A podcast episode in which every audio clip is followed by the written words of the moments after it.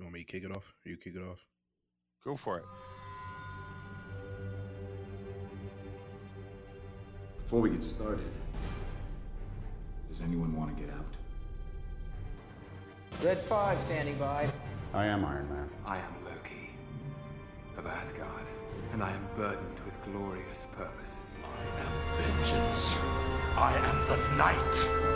I am Batman. I am Groot.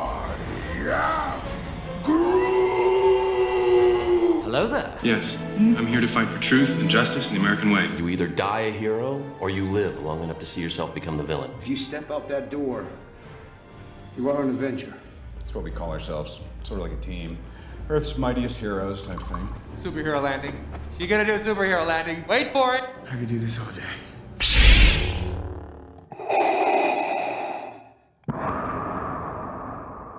All right, hey folks, welcome back to Movie Punditry. Um, it's, um, it's me, Randall, joined by Mike. This, this is Mike. Yeah. How you doing? I'm all right, and you? Not too bad. A little bit of a slow week since we we last talked. Um, waiting for the rest of these Joker reviews to roll in. I think tonight is just Thursday. We're recording. It's, it's technically open at night, right?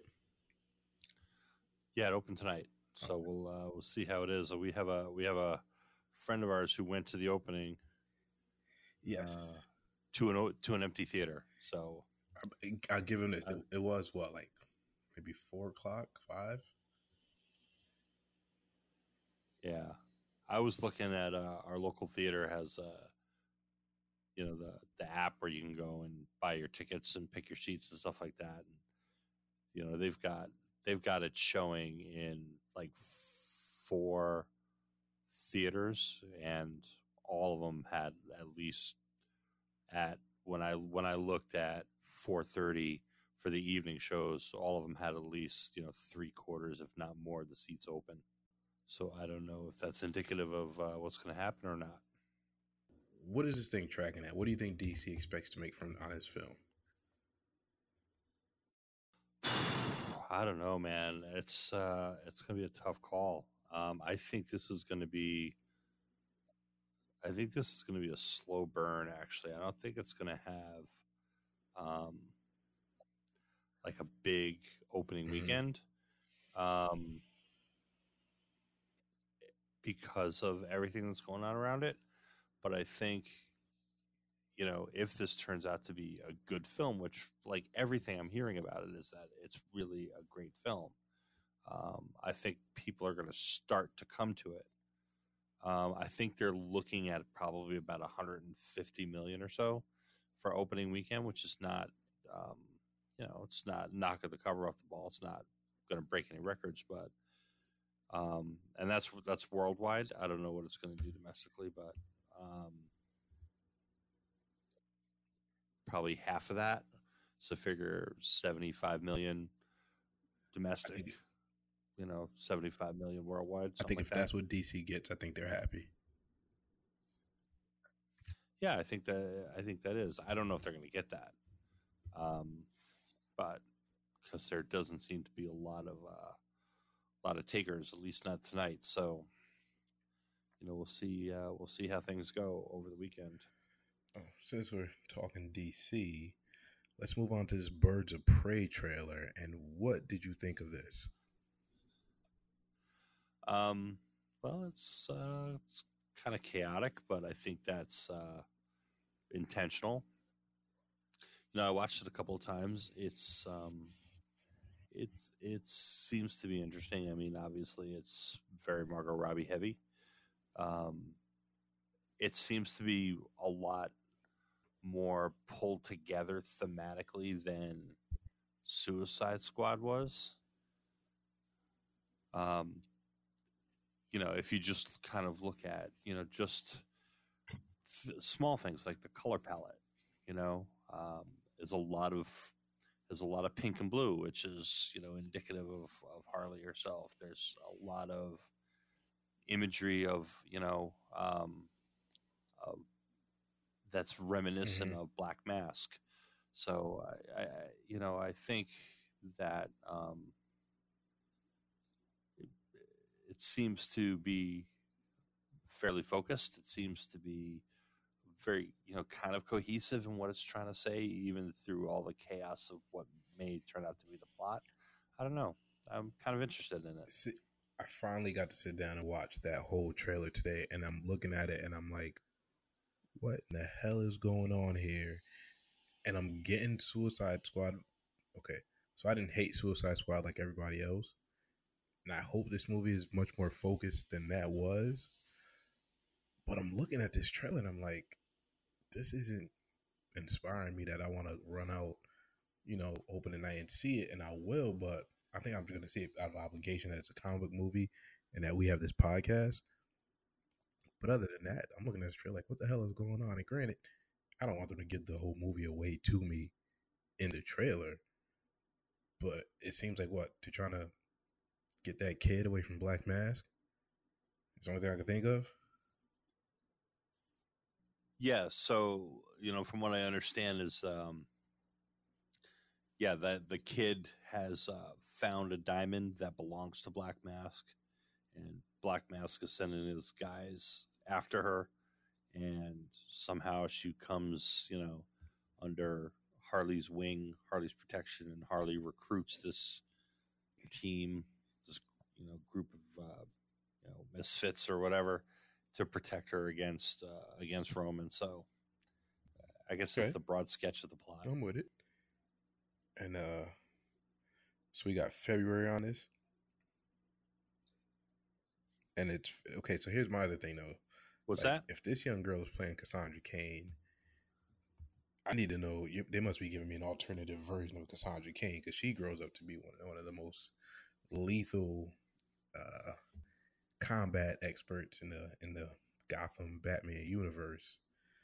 Um, I don't know if we're going in that direction, but uh, this is when I get kind of upset with companies that start taking these characters in a completely different directions. So I'm, I'm Yeah. So well, and obviously we've, we've obviously seen characters in in comic book movies, both in DC and Marvel, that are really kind of only in name only the same as their uh, comic book analogs. Um, so, yeah, you know, is this Cassandra Cain the one who's going to grow up to be, you know, a version of Batgirl, or is going to grow up to be, you know, what we see in the comic books? Who knows?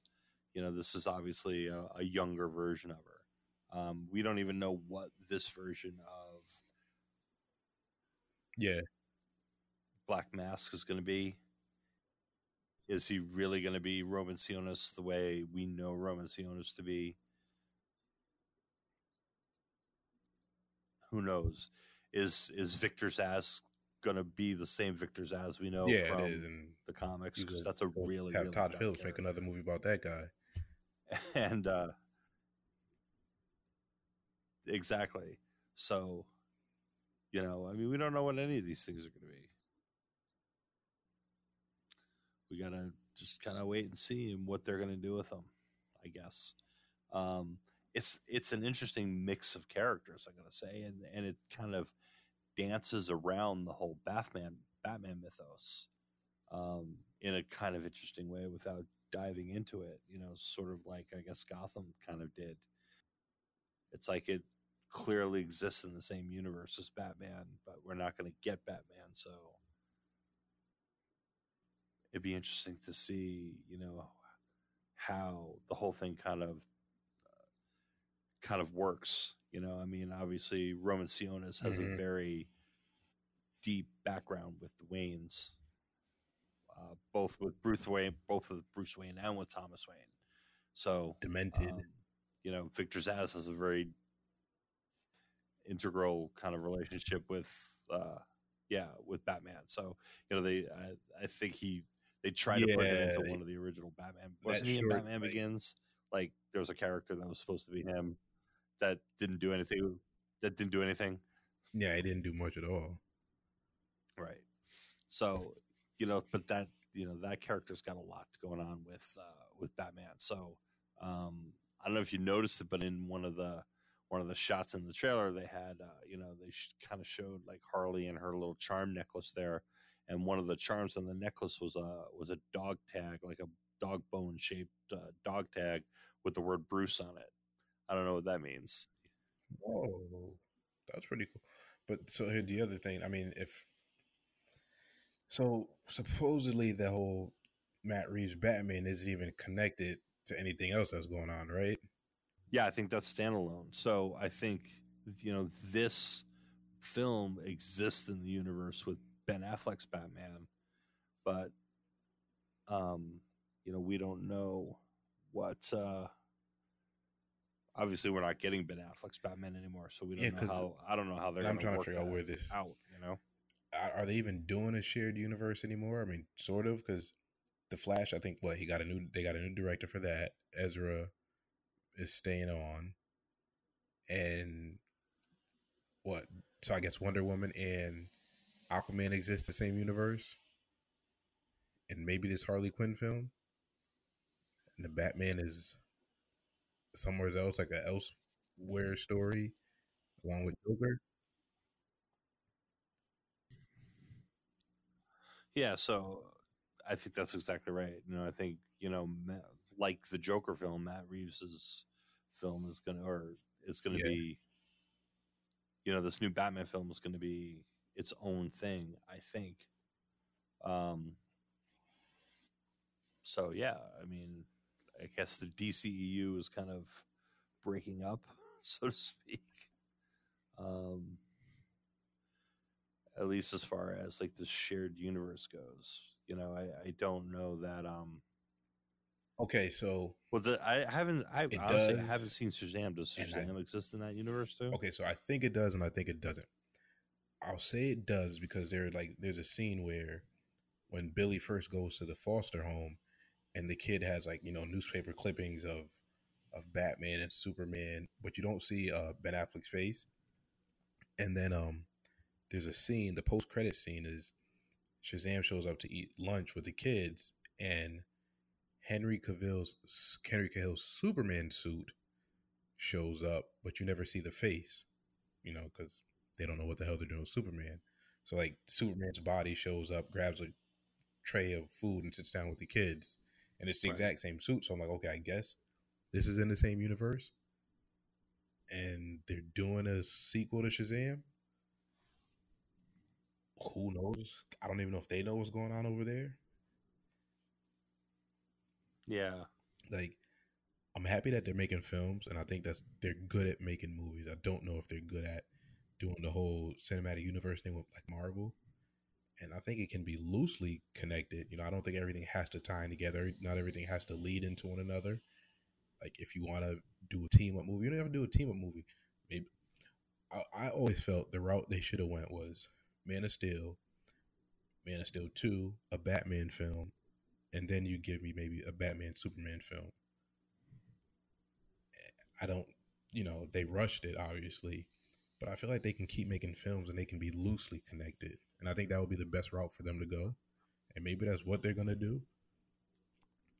But you know, because not everybody can make what Marvel made work. I think there's a lot of like planning and luck that went into that, and then the fact we've never a lot of those characters we've never seen on screen before. So there was a, a lot of mystery and Yeah. intrigue and, and excitement. How many versions of Batman have we had now? It's more than my fingers and toes, right? Yep. Well, I mean, you had uh, Batman sixty six. Uh, you had Tim Burton's Batman. You know, I don't know. You, you want to call What do you get? that Two or three? uh, two movies. You had Joel Schumacher's Batman. so there's two where there's two movies there. So, but that's th- that's a third version, and then you had Nolan's Batman, and then you had you know Batfleck, and now you got you know so that's six. I mean, you can't you know you can't. I don't know if you want to count the '66 Batman, but you know it was a film version of Batman, I guess. So. yeah. We've had what three or four Supermans?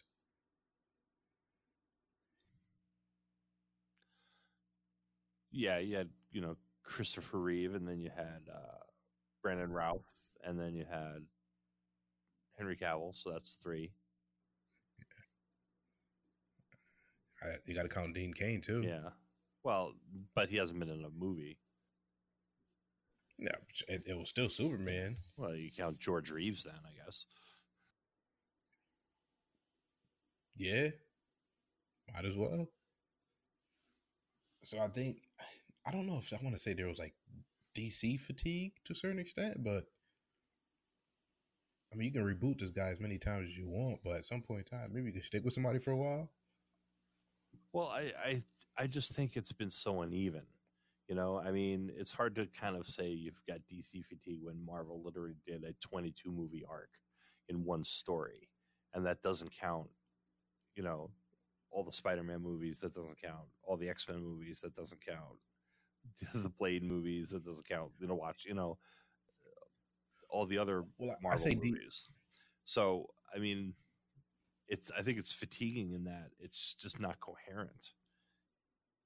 and, that, and that's what I meant. Like at least with the Marvel thing, they were telling a bunch of stories, but with an overall story taking you somewhere. Yeah. Like it was basically a television series on the screen.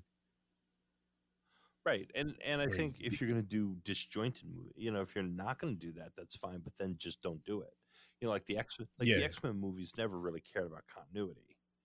You know, they were even even the ones with you know Patrick Stewart and and um, you know that that group and Ian McKellen and and you know that Hugh Jackman. That group of movies was so, was really loosely connected to one another you Mm-hmm. know you had you know the the three the bryan singer movies and then i mean then you had the spin-offs and you had the Ratner. you know the the wolverine movies and you had the you know and they were all kind of floating around one another but they really didn't tell one story and you know they were more standalone than they were uh, like a, a group of sequels but that's okay that's what we got and that's what we expected Yeah. and they never tried to be to have a lot of continuity between all those movies and that's fine you know dc this dcu tried to be marvel and they did it really terribly and you know so each movie in itself is not necessarily bad you know i mean i think we both agree man of steel is a good movie i think we both Yes. agree wonder woman is a good movie No, you don't like wonder woman no, okay I do not like Wonder Woman. I no. Here's the thing. I think it's a very competent movie. It's a very well acted movie. I think it is a soulless movie. I couldn't connect with anybody in that film. And I think what messed it up for me is I heard I didn't see it in theaters. I heard such great hype. It was great. It's great. It's great. DC's on track. And then when I watched it, I'm like, I don't know if maybe the hype was too much.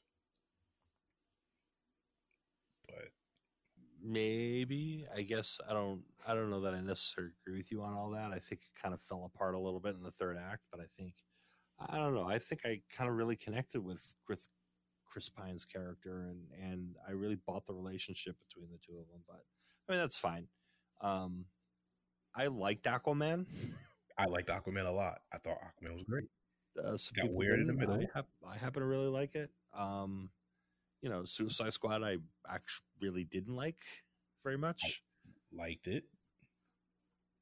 Um, you know, so but that's what I mean. They're they're, they're all kind of uneven, and they don't, you know, you know, there's some that I liked a lot, you know, and some that I didn't like a lot. There were some that you liked a lot, some you didn't like a lot, and I think, you know, if you look at Marvel, there's a much greater consistency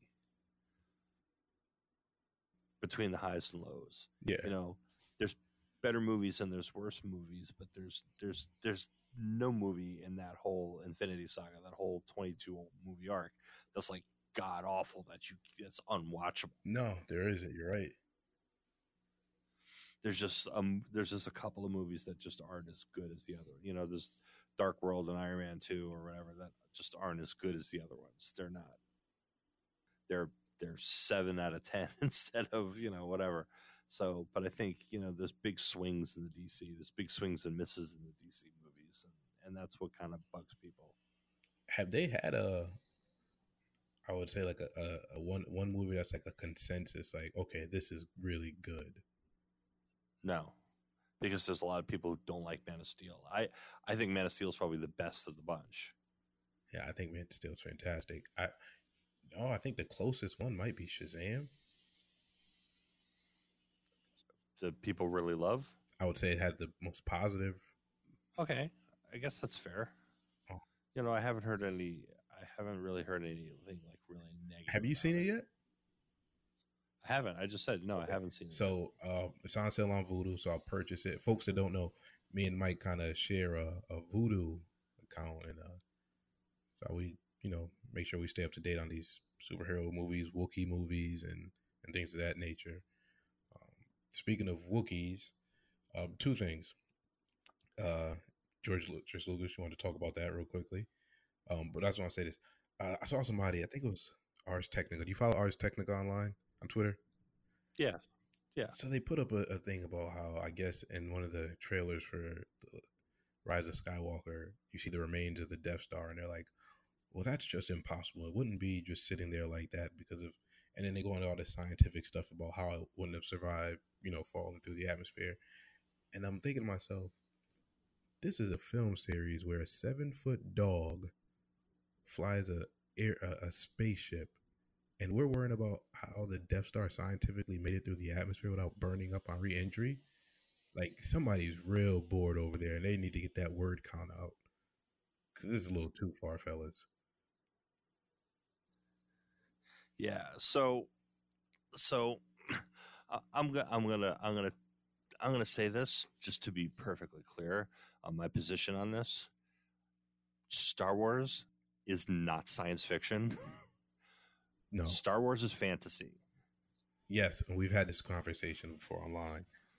and um, I could go into that in depth, but basically, the the quick definition of, star, of science fiction is is that it takes a look at at science fiction takes a look at us, who we are, through the lens of um, either technology or something like aliens or something along the lines that that are analogs for things that are happening in our existence Yeah. right now that that kind of extends who we are out to um, to to make our current lives an allegory and tell a story about us through this other means. Fantasy is just what it is. It's fantasy. And if you've got wizards and swords and princesses and magic forces your fantasy. And that's what star wars is. So the idea that the death star would you know would would get vaporized and there wouldn't be pieces of it on endor go home if that's where you're at because No, that's not the way fantasy works this stuff has more in common with Lord of the Rings than it does uh, Gravity. It- exactly, exactly. And um, by the way, there was this- this really great arc in Star Wars comics uh, that talked about like the uh, what the like the ecological disaster that happened on Endor after the Death Star blew up. Um, just because of uh, all the fallout from the explosion, landing on the on the moon, and and basically decimating the moon, and like killing off most of the So population are of the moon. You know, the Ewoks and the Ewoks and all the other creatures that lived on there. It was uh, it was it was it was pretty good, but it was also a little science fictiony for Star Wars, you know. And then people, you know, try to come up with all kinds of explanations on why that did happen or didn't happen, and that you know, well, the Death Star was a hypermatter core, and it just got sucked into hyperspace, and blah blah. It's just whatever. It's it's fantasy. It's just a storytelling tool. Just go with it. There's pieces of it on the on the moon. Go. Just just go with it. It's you fake. know? But yeah, so George Lucas um, apparently did uh, has been kind of coming Wait, out wait, of his not- shell a little bit. Before you go, and um, is this George Lucas come out of his shell, or is it was this started with Bob Iger talking about? Well, it started. I was just as I was just about to say. It started with Bob Iger. You know, um, you know, he wrote a memoir and um, called uh, "Ride of a Lifetime: Lessons Learned from 15 Years as CEO of Walt Disney Company." And in that, he talked about Lucas um, and how Lucas felt betrayed by what happened in Star Wars um, when The Force Awakens came out, because apparently Lucas had, you know, given them when when the sale happened, Lucas had given them like he had mapped out what the last uh, couple movies of the story were supposed to be, or like what he had thought they were going to be. And they had brought him in, and they had meetings with him, and he had talked him through the whole thing, and they had, you know, sat down, you know, and gone through everything. And then, you know, George went home, and I guess they all sat around and went, "Yeah, no," and you know, they did their own thing with the property that they just bought, and you know, apparently George uh, felt some kind of way. Do we know what he wanted these movies to be? Um, was this supposed to basically what the books were? I don't know. Yeah, I, I, I don't know necessarily um, if we know entirely what George's ideas were, but um, the people at Disney certainly did, and they just decided to go in a different direction. Okay. You know, Yeah, they, they, hey, they paid their four billion dollars for Lucasfilm. They could do I whatever they want to do. interested to see us get the twins and Luke end up with uh, with Mara Jade.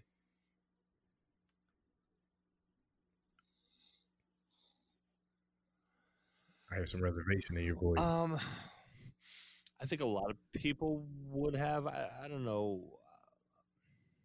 I don't know. Um, uh, Mara Jade has always been a really interesting character. I, I don't know that the twins have really been as interesting. Um, I mean, they did some interesting stuff with Jacen, but I don't know. I that that that part of the arc never really never really hooked me. But Mara I'm still waiting for my Dash really Rendar movie. Character. because um when I got uh, uh, my first uh one of my second video game system was Nintendo 64. First game my parents got me was Shadows of the Empire, and after I played it, I made them get me the book. I thought the book was amazing, and I was really hoping they would turn it into a movie. And I, and I guess in their minds they thought they remember that was that whole push where they're like, all right, we're gonna do, we're not gonna do a movie, we're gonna you know treat this like it is. They gave it a video game. They got uh, they they marketed the heck out of the book. They got toys for it, and I just but I wish we'd got a film. Or, I mean, hopefully with a Disney Plus series, we get something with Dash Rendar.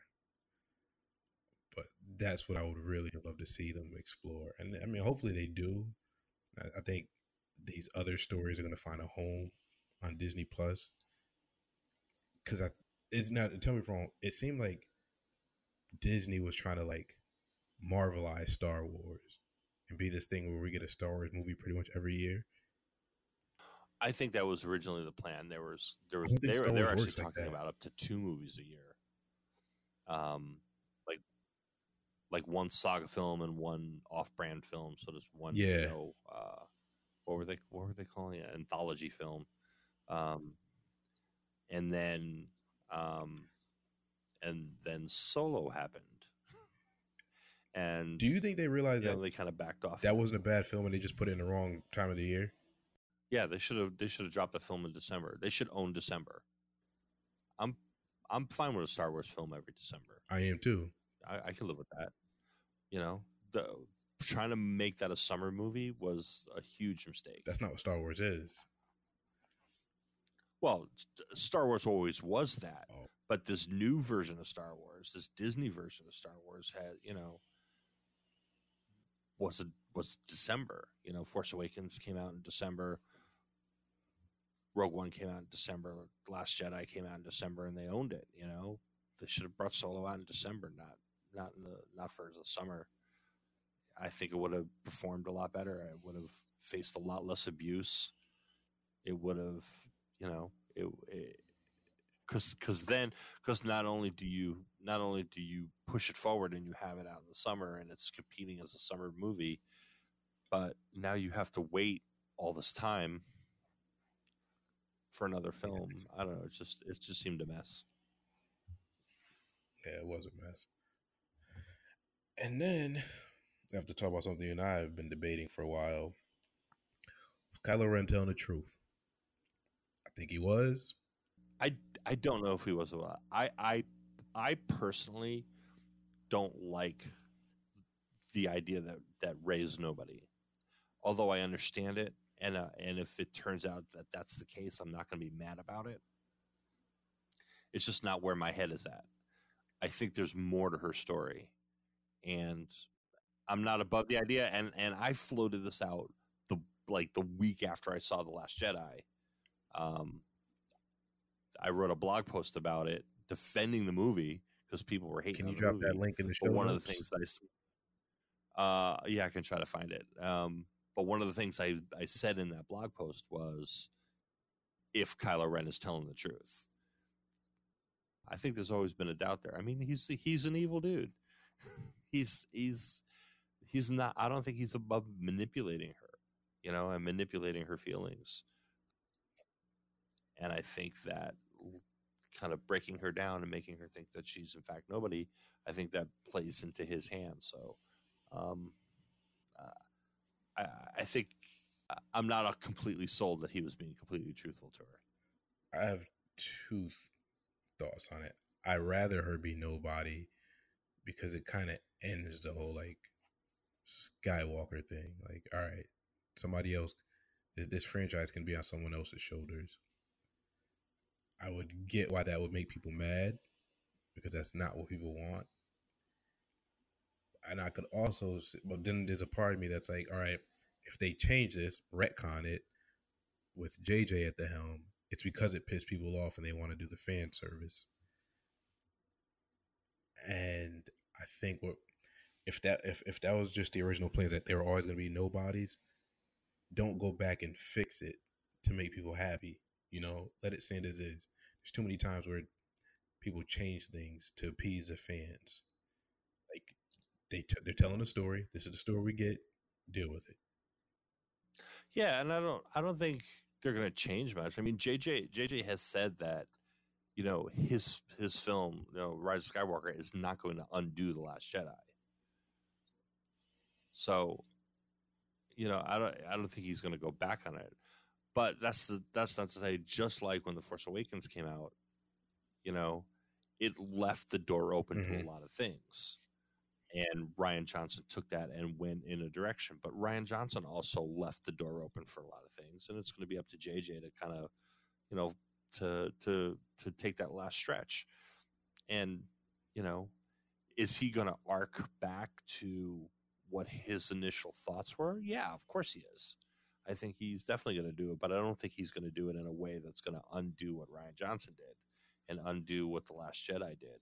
And and the whole thing, both films have been leaning into this idea of democratization of the Force, this idea that anybody can be special, that you know that you know JJ JJ said I remember seeing an interview with JJ and, and Larry Mart Larry um, at the uh, you know when they were doing press tours for the for the Force Awakens and and JJ said something along the lines of hey you know because they because they were talking about like how Rey is like you know there's like those accusations that Rey was a Mary Sue Yeah. that she was like good at everything and you know and and JJ was kind of, kind of trying to come across this idea that you know well she's you know she's tapping into the force she just doesn't know it she doesn't know how to do it.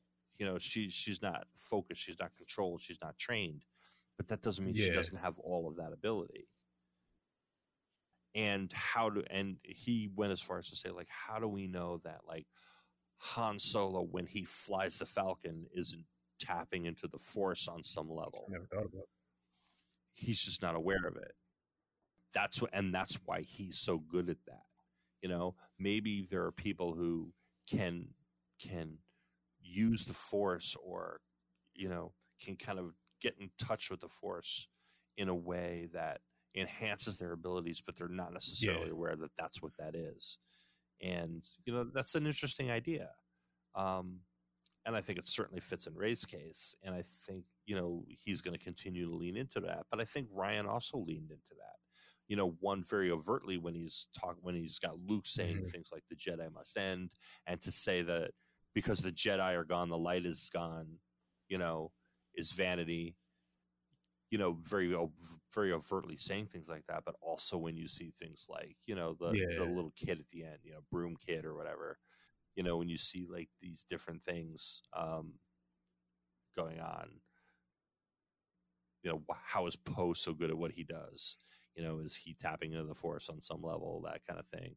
So, um, you know, and I think JJ is going to kind of lean back into that a little more um, because that was initially what his Still idea was. for Finn to be the hero he was made out to be, and all the advertisements before this new series, this new trilogy dropped. Yeah, but JJ loves doing that. He JJ loves doing that bait and switch. He always has.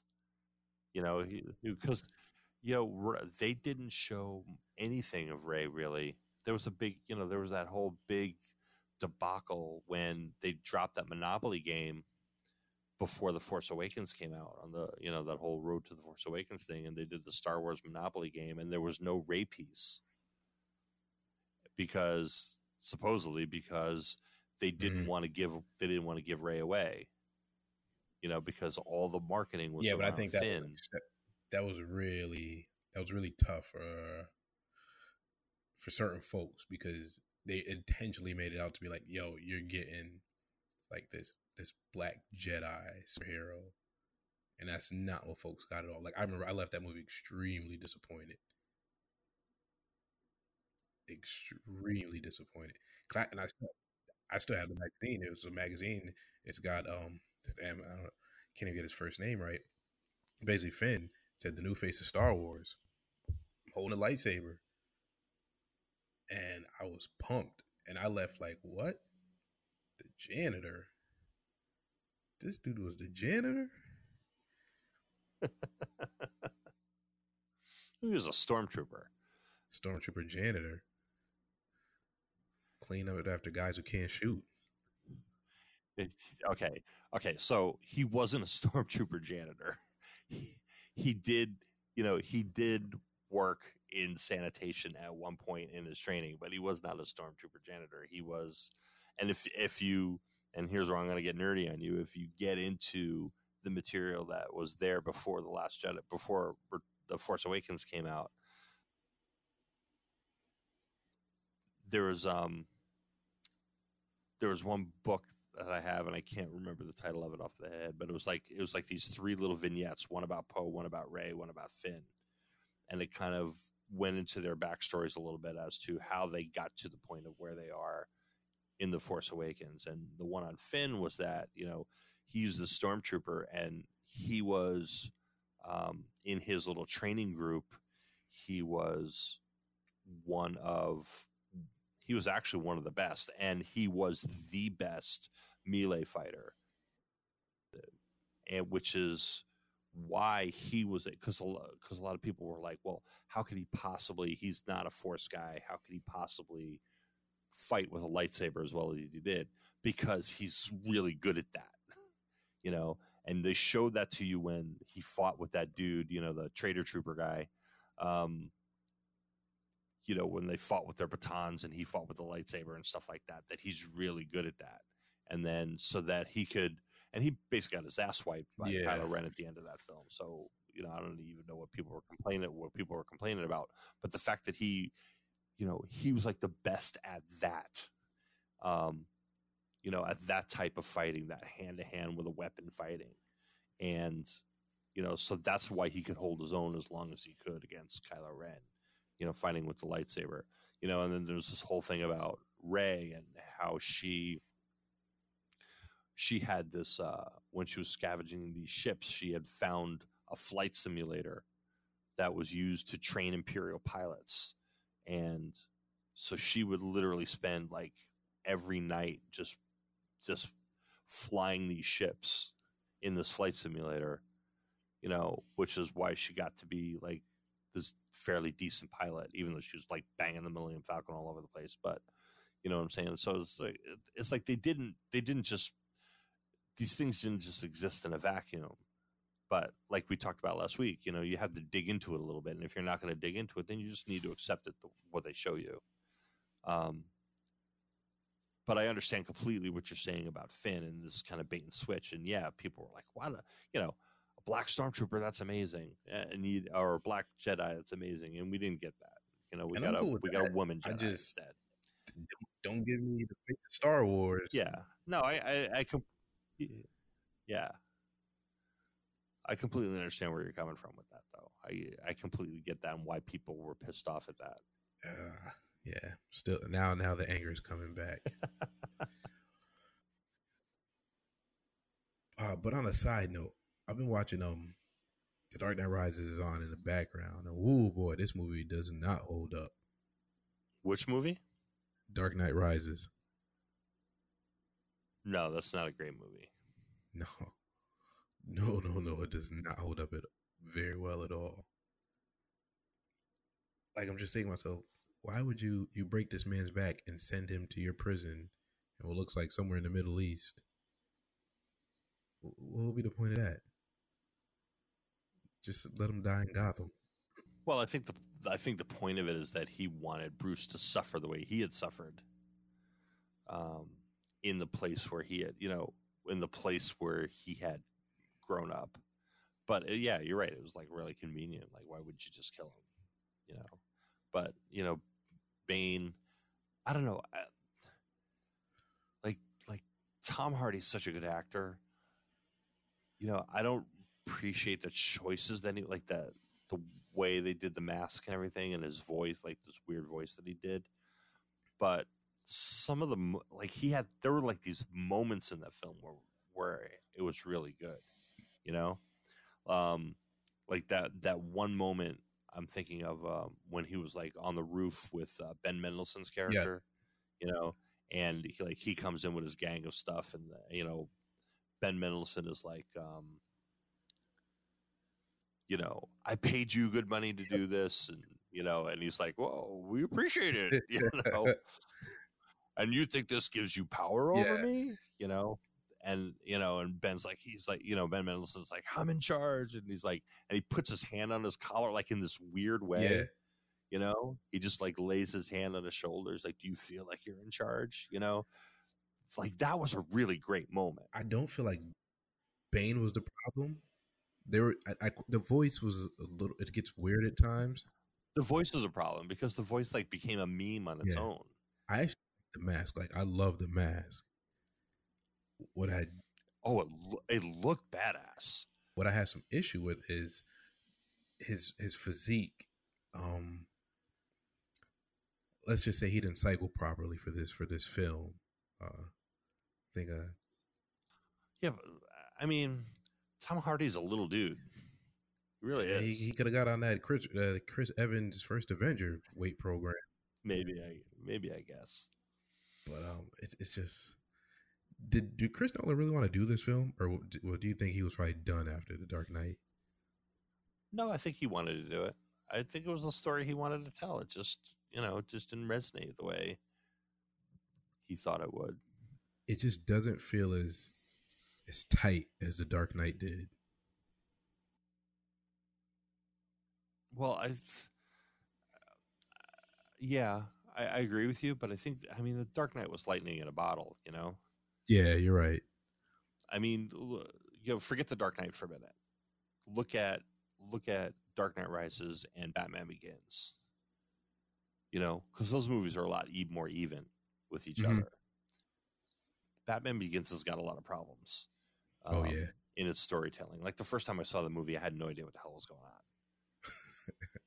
I'm like, what, what, like, what, like, what is, is he, didn't he just leave Gotham? Is he back? And then he left it. Like, I, I didn't, like, it, I didn't even get that he was doing these flashbacks at first. And then, you know, so it was like, to me, it was like, it was like really disjointed and really kind of weird. And I didn't really understand why we were doing this back and forth thing. Um, I think the Dark Knight. I think the Dark Knight Rises. I think it it just kind of lost itself in the middle. It just kind of got meandering. Yeah. Like that whole sequence in the middle, like after Bane has taken over Gotham City, and like it's just like kind of turning into Lord of the Flies a little bit, you know. It's just like that seemed really long and really weird to me, Yeah. you know, and and things just didn't make sense, you know. Like okay, so so Bruce Wayne loses all his money in the stock market. And there's no way to tell that he didn't do this. There's no way to tell that he didn't do this, and his lights go out the next day. Yeah. Like it doesn't work that way. Nah. That it was all too that was really convenient.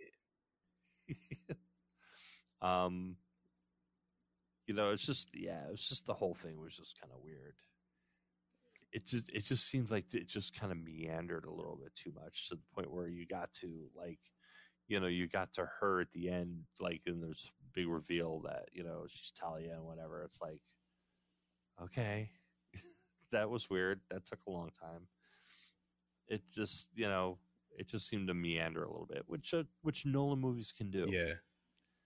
you know, if you watch Christopher Nolan movies, they they can meander a bit. Yeah. Um what's what's that one in Interstellar? Interstellar, Interstellar meanders a lot. Great film, but it didn't need to be as long as it was. It's an amazing Yeah. film. Um, the, before we get out of here, I want can you tell the folks the good news? What's what's what you got for uh, Comic Con? I don't know. We're I'm going on Saturday, so we're recording this on Thursday. No, so no, no. We're going on The lottery. Saturday. Oh, I think it's better news for you than it is for me. Um, yeah. So one of the panels that I'm, uh, hopefully, I'm going to the Star Trek panel. I gotta uh, still. We will we will have a breakdown of Comic Con and the entire debacle that is the way ReedPop is running this thing, um, because it's it's been a huge mess, and it's really astounding to me that they that it is such a mess. Um, but it is what it is, and no sense crying over spilled milk. Um, but but the other panel that um, that I do have uh, a reserve seat for as of now is the Dawn of X um, comic panel, which is a kind of another relaunch um, that Marvel Comics is doing. And and as we, talked last week, this you know New York Comic Con is a big actual comic Comic Con, um, unlike the kind of the West Coast ones. But um, Dawn of X is uh, is a new series that's coming out um, this month, um, which kind of continues the the last two series, which are like House of X, Powers of X, um, and kind of this um, idea that mutants um, have like kind of gone away and um it's it's complicated but it really is is a different kind of change in the way that um It's amazing. you know mutants exist in the world right? I mean you could probably explain it a little better than i do. All right, without giving away like the really good parts, the Magneto and Professor X have created their own sovereign land, and not like the savage land that they usually have in uh, or Genosha, like they usually have in the comic books. Like they truly now have their own land, their own sovereignty, and it's exists sort of like on the moon, but in like a, a, a portal. And what they do is that once they ad- identify a mutant, they imprint the language of this land into your brain, and you can come and go as you please. And um, the only way a human can go there is if they take you through the portal. But the land is also self-aware, and what they're trying to do is they see they've seen the future. They know that the Sentinels are going to evolve to a point where they're the Sentinels can like become bioorganic. They can merge with human beings. So Magneto and Professor X are trying to do everything they can to stop. It's basically like Terminator, like Judgment Day, like stop Judgment Day against the mutants. Um, so it, it it's really amazing Right. what they're doing. Um, like I love how they're writing Cyclops, and it's the way Cyclops is supposed to be, not the way he is in the movie. Like the movie they present Cyclops as Captain America. No, he's not Captain America. He has elements of that, but it's for mutant kind. Um, Cyclops is much more radical. They've pulled back on Wolverine being the star of the show, and they're fleshing out other characters. And what Jonathan Hickman is doing is nothing short of amazing. The writing is well done. The artwork is great, and I'm really excited to see where they take it. And this would not have happened if they get, didn't get the Fox right, the, the rights back from Fox at all, because they were squandering the X Men, which is what they've done. You know, when they didn't have Fantastic Four, they broke them up in the comic books, killed off certain characters, um, and it's funny because the Avengers in the books are taking a little bit of a step back. Um, like the book that they have running right now, it's really good, but it's not nearly as good as what they're doing with the X Men. And I, I, I can't wait. And it's, you, know, you can also tell like Blade has two books now in um the comic books, and he hasn't had his own book in a long time. Uh, the Eternals are, are starting to get a better run. Um, there's another few characters that are starting to pop up, which kind of gives me some hints that they might be getting a bigger role in the in the MCU or on the Disney Plus series. But what what's going on in X Men right now is it's incredible. Like it's, I had slowed down on reading books. I was in a more of a collecting phase up until Jonathan Hickman started writing this. Like what he's doing is great, and Mike is very lucky and privileged to be able to go see this panel, and I and I hope he just enjoys it. He'd skip that whole Star Trek business. Never. Um, yeah, so this is supposedly the what Marvel's pitching this as is this like going to really redefine the X Men going forward. Um, and so the first one, Excalibur, I think, um, launches at the end of the month. Supposedly, we're getting um, like cover art posters or something as part of the panel. Um, I think uh, I think like Captain Britain features pretty seriously uh, in this series, right? Not, well, okay, so um, I have I, I, missed issue three. I just got it. I missed issue three. Also, oh, I see the thing too. The way the books are written, it's House of X and Powers of X, and they alternate weeks which one you can get on every Wednesday. So I had missed House of X three, and I'm I'm right on track with Powers of X. So I got to go back and read my House of X three, then go forward because I think it's done. I think I think it was today might have been the last day, or next Wednesday is the last day for this series, and then they'll go into the Dawn of X, which is why I had to like mute some of my friends on Twitter right. because they get the digital editions, and I'm not about that digital life when it comes to comic books.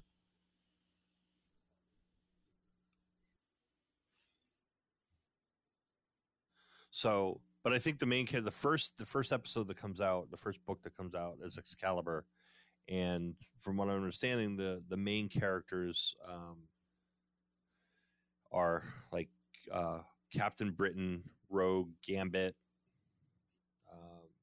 Mm-hmm. I think Apocalypse is in it, um, but it's like a.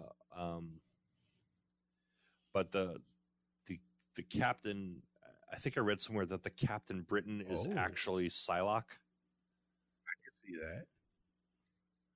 that. Um, you know, so it's it's Betsy Braddock, um, but she's in like like a Captain Britain persona, not the Psylocke persona. I think, um, which could be kind of interesting. Maybe I don't know. I got to see how how I'll it works it. out. Um, before we get out of here, anything else? No, I think uh, I think that's about it. All right, folks. Thank you for joining us. Um, we'll be back next week to recap uh, Mike's adventures at Comic Con, um, and then with the House of X, of X wrapping up, I will get into that a little bit more, and hopefully I get to see Ad Astra this weekend, and Mike can see us sometime. We can get to talk about that. Yeah, I definitely want to yeah. see that. All right, folks. Thank you for listening to Movie Punditry. I'm Randell. And I'm Mike. Peace. Peace out.